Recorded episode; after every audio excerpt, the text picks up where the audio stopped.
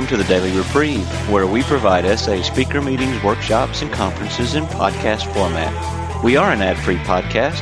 If you enjoy listening, please help us be self supporting by going to donate.thedailyreprieve.com and drop a dollar or two into the virtual basket. Please consider donating monthly by clicking the Donate Monthly button. However, one time donations are always welcome. Just click the Donate Now button. Now, without further ado, this episode of the Daily Reprieve.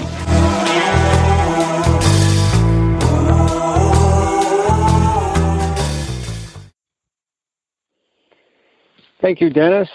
Uh, thank you all for being here today. My name is Kent, and I'm a gratefully recovered sexaholic, sexually sober since October 10th, 2011. And um, let me open with a prayer that is my favorite prayer because it's a way for me to live. It's a guide for me to keep me kind of balanced on the day. The prayer is uh, called the Foglight Prayer. I believe it comes from Alaska, it's from an AA group up in there. God, let your love shine through me like a fog light, so those who are lost, sick, and dying can find your love through me. Amen. And when I heard that prayer for the first time, I was like, wow, that is simple. That, what a way to live. That is, that's a way, that's a way for me to live my life. Because if I can keep it simple, if I can be a beacon for God, then, then my life has purpose. Because when I came into the program, my life really did not have purpose anymore. I didn't know why I was even living or why I was continuing to try to struggle with the marriage and the relationship and the business and the family that I had. Uh, the nature of my addiction is using and abandoning boys and men physically, emotionally, and spiritually from the age of eight until I was 53 and came into the doors of Sexaholics Anonymous where I got sober, discovered recovery and accepted a power greater than myself, which I call God. Sometimes I call it Sam, as a matter of fact, a spirit around me, because that was my first conceptualization of, of God, was a spirit around me and a spirit within me that would um, allow me to have the ability to, um, you know, love myself, because I couldn't love myself. Uh, my whole my whole background was uh, to be different. I know that in the doctor's opinion, he talks about you know men and women drink essentially because they like the effects produced by alcohol. You know, I like the effects produced by lust and by sexuality and sensuality. Uh, they are restless, irritable, and discontent unless they can again experience a sense of ease and comfort, which comes at once by taking a few drinks, drinks which they see others taking with impunity. Well, I was more than restless, irritable, and discontent. I didn't realize it until I got in the program, but I was inadequate, unworthy, alone, and afraid. Boy, when I heard that in the program, I said, Holy cow, that's exactly who I am inadequate, unworthy, alone, and afraid. You know, um, and any time that I would resort to lust, um, I just I had that that feeling like, oh my God, thank God I got that over. I feel better now, but now I even feel worse. And as the doctor says in the opinion, after they succumb to the desire again and the phenomenon of craving develops, they pass through the well known stages of spree, emerging remorseful, the firm resolution not to drink again. I never had a firm resolution not to drink again. I just had a firm resolution not to drink again in this my hometown. I just had to make sure I was out of town to do it. You know, I just grew up in a fairly normal middle class, middle American family, and church was one of those things that we went to because you go to church and it's a social function. I was um, I was a trained musician, so I played piano and I sang in the choirs. And my father was the choir director, and he played the organ at the church. And I was in the musicals in in school and junior high and in high school and I was in plays and I was in theaters and I was in the choirs and band and all that jazz because that's what we did.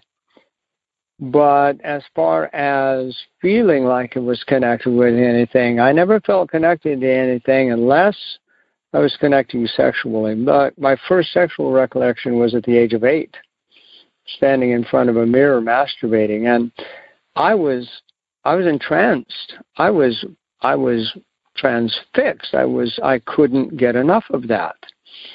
And it didn't take me long to discover other boys who were also interested. And so that was my life.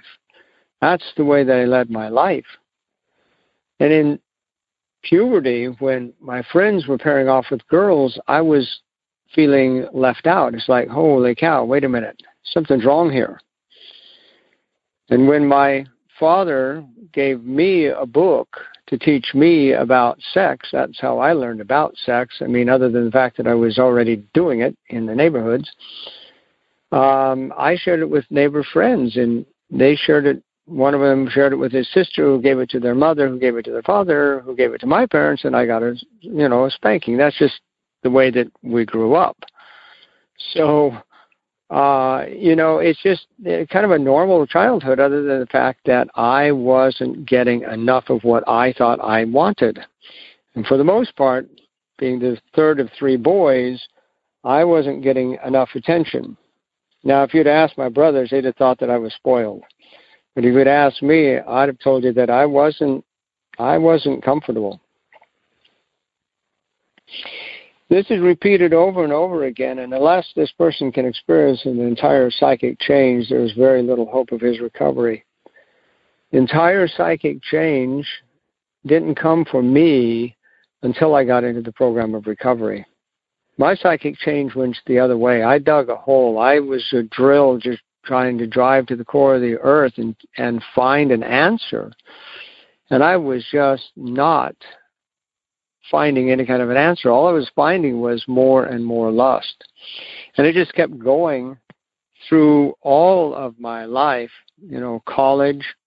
And um, I, when I was 15 years old, I uh, was approached by, I was accompanying a, a, a chorus group. And a man approached me and started talking to me and asked if I would accompany his choir. And well, little did I know that he had other designs, and you know what? I did too. That seemed pretty. Hey, I got attention, and I really appreciated that. And that started uh, five years in which I kept going back to this gentleman and gentleman. I use the word gentleman. He was a man. He was 16 years my senior, and at the age of 18, I just threw a bomb in my family and just told them where they could stick themselves and uh, ran off to a big city on the west coast with this guy, blowing up his life, blowing up my life, blowing up everything else that was anything that could have been of value to me.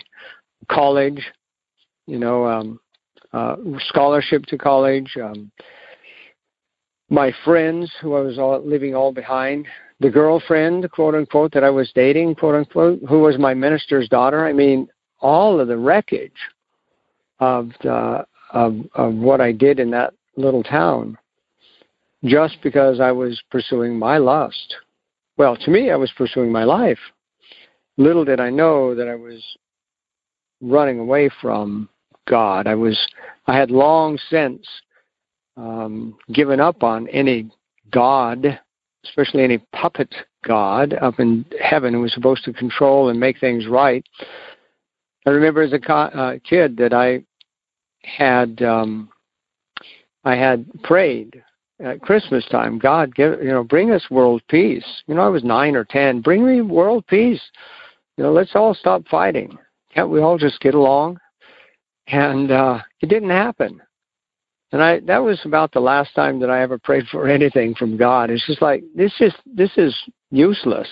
It doesn't make any sense. And that was the last time I even tried to have any kind of a spiritual experience. So my whole life was spent on disavowing any God or disavowing any real deity or any conscious contact with anything that might help me. I didn't really understand that until I got into the program.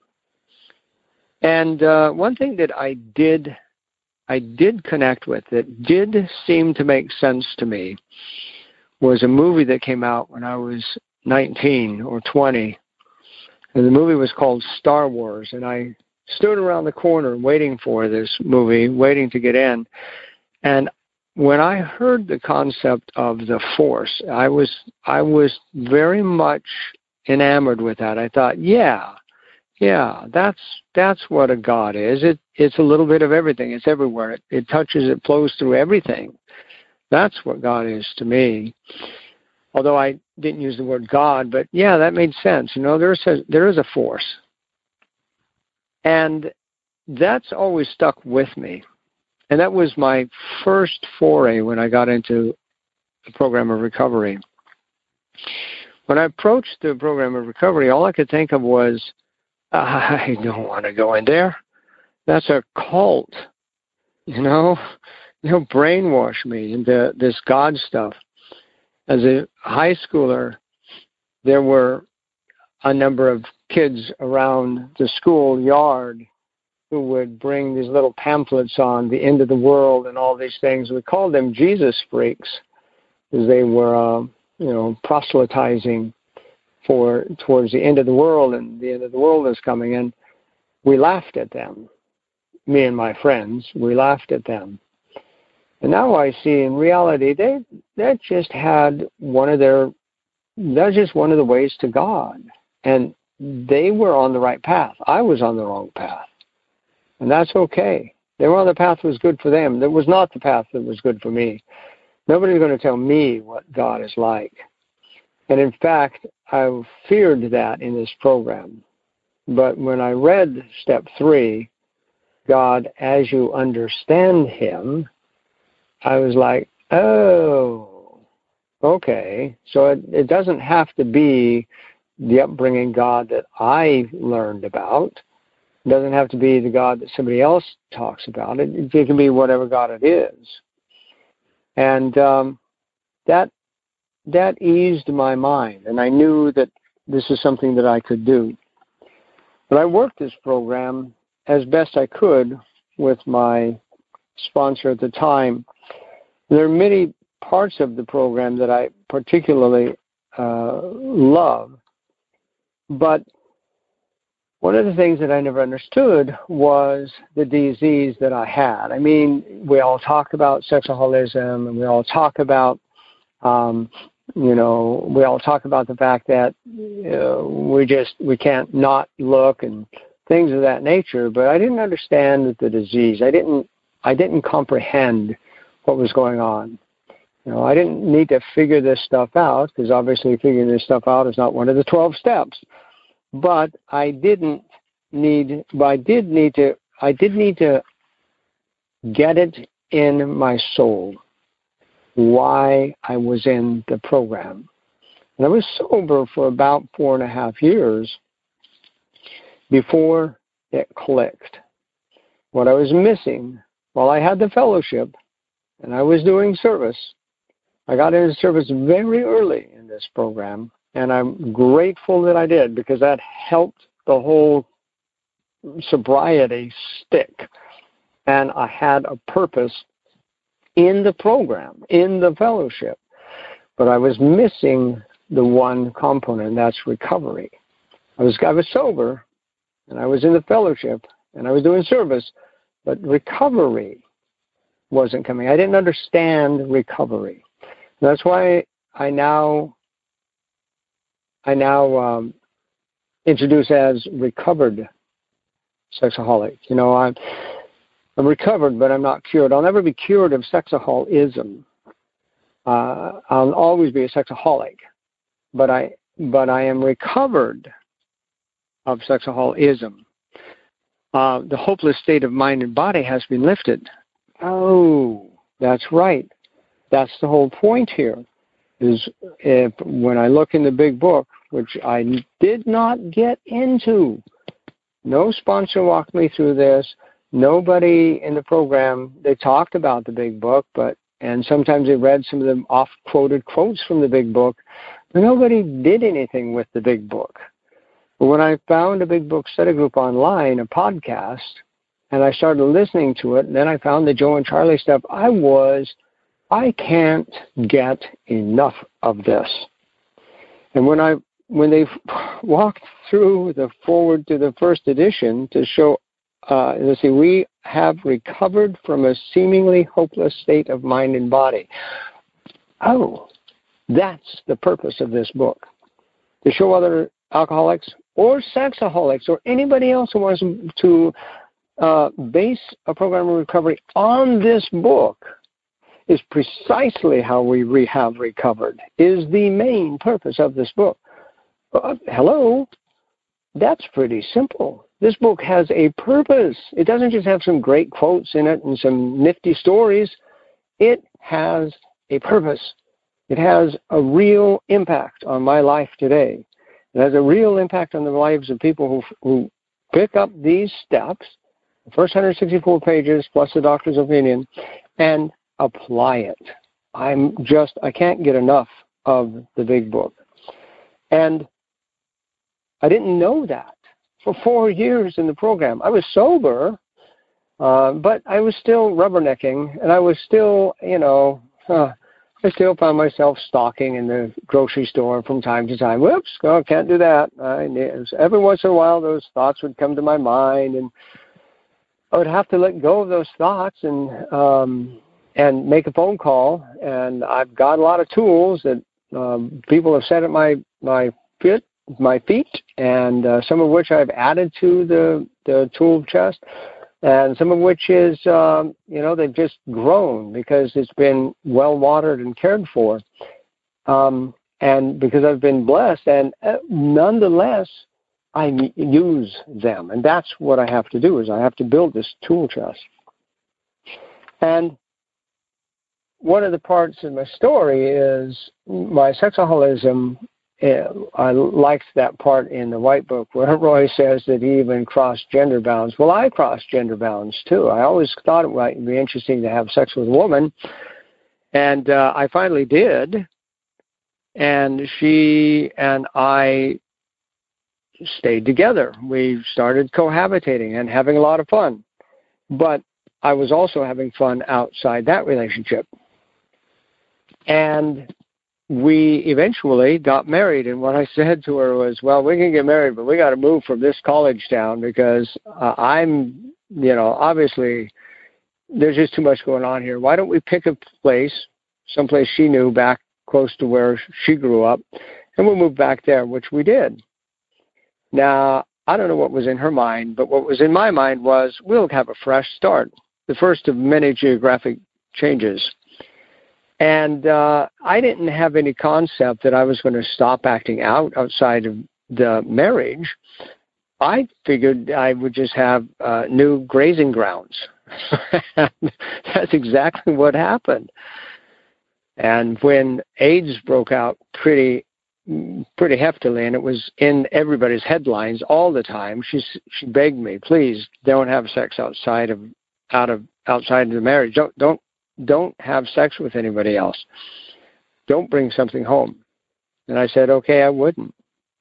You know, how many times have we each said, okay, I'm going to change, I'm going to make these changes, I'm not going to do this anymore, I'm not going to do that anymore, just like they outline in the doctor's opinion, and just like they outline in uh, chapter two, you know, there is a solution.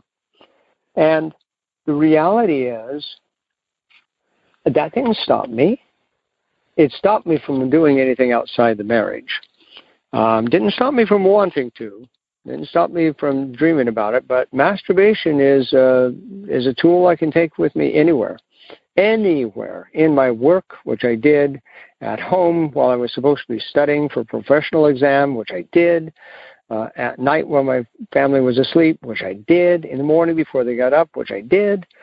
I mean, it it didn't stop Sex outside the marriage stopped, but it didn't stop. Sex inside the marriage didn't stop either. Had plenty of that too. And then we started our own business, and I started traveling. And sex outside the marriage came right along with that. Opportunity and and being alone and being hollow. Well, I got to fill that up.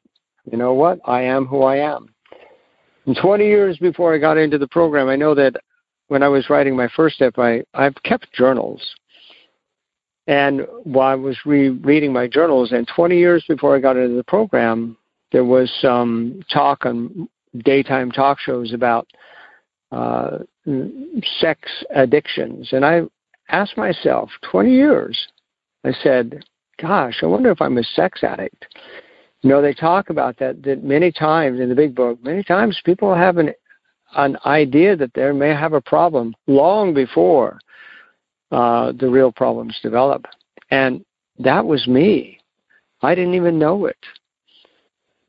So my life just got worse, even though I kept th- getting better, so I thought, until I finally got to the point that this is not right. This is not right for me. We had a child, we had a son. He grew up in a house. He's a child of a sexaholic. Um, he, fortunately or unfortunately, I don't know which way you want to call it, he got his mother's disease of codependency instead of his father's disease of addiction. I'm grateful that he's not an addict. But he grew up in all of this and didn't I didn't enter the program of recovery until he was uh, out of the house. And I'm grateful to be in it now. But the simple fact is, it was chaos and it was hell and it was difficult. And I finally decided this is not who I wanted to be. I love my wife. I love my child.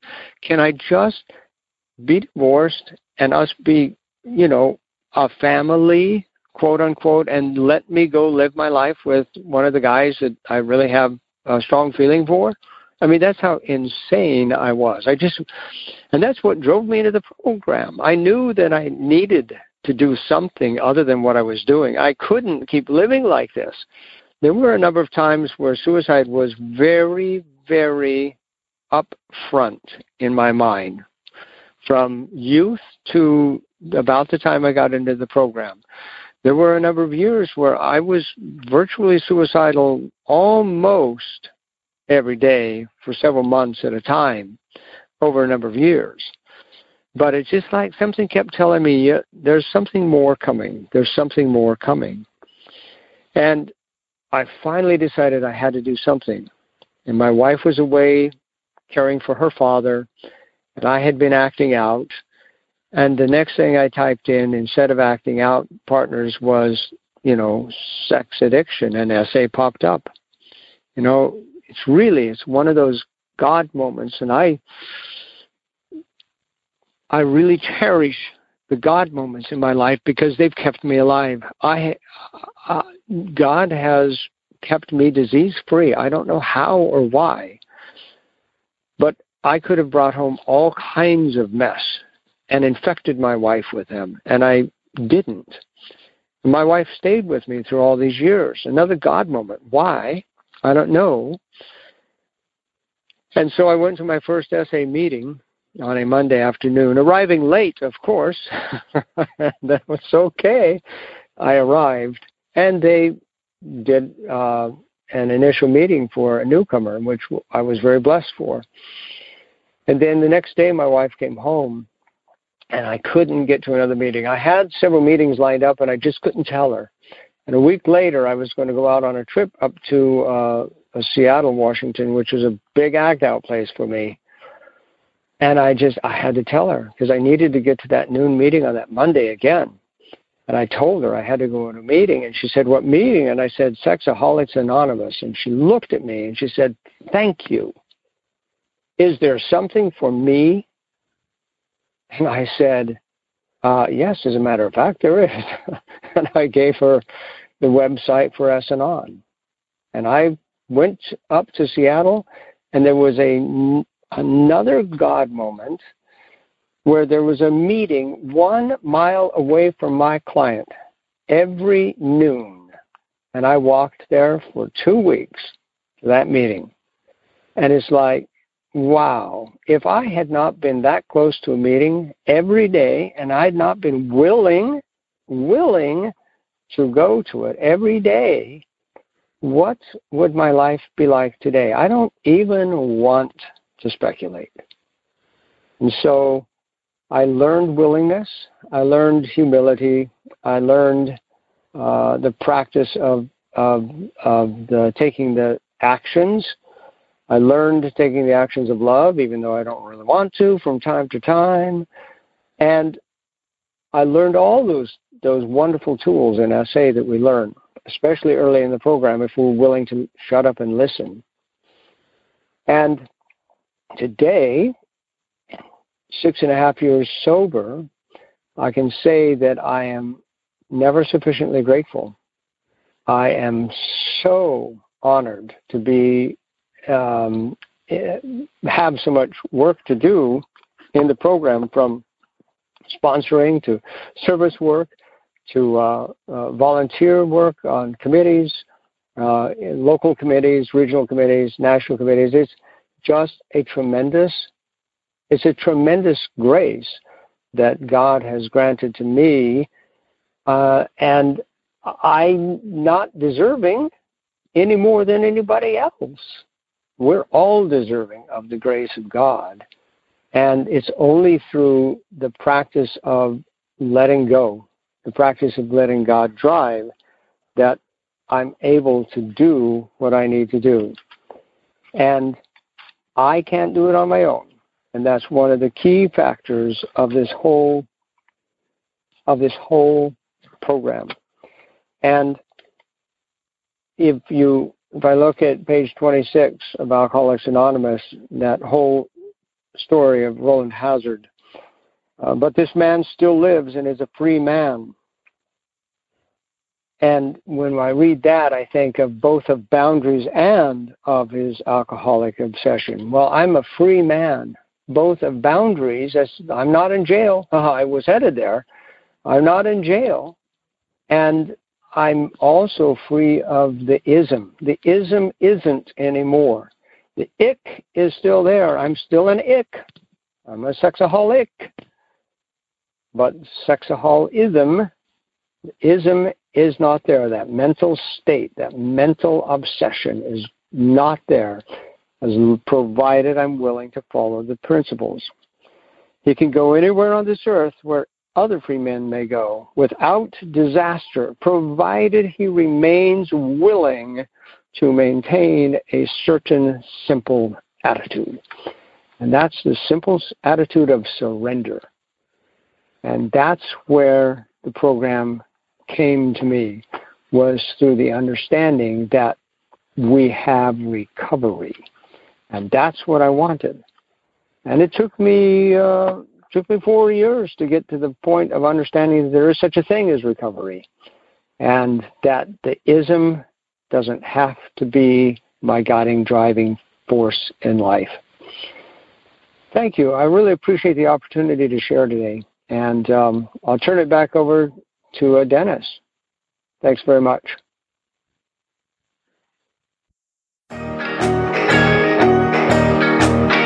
I would like to thank you for listening to this episode of the Daily Reprieve, the best source for experience, strength, and hope for SA members. Please subscribe to this podcast to be alerted of new episodes. Please show your support by donating to the Daily Reprieve by going to donate.thedailyreprieve.com and choosing either monthly donations or a one time donation by clicking Donate Now. Thank you for listening and stay tuned for the next episode of The Daily Reprieve.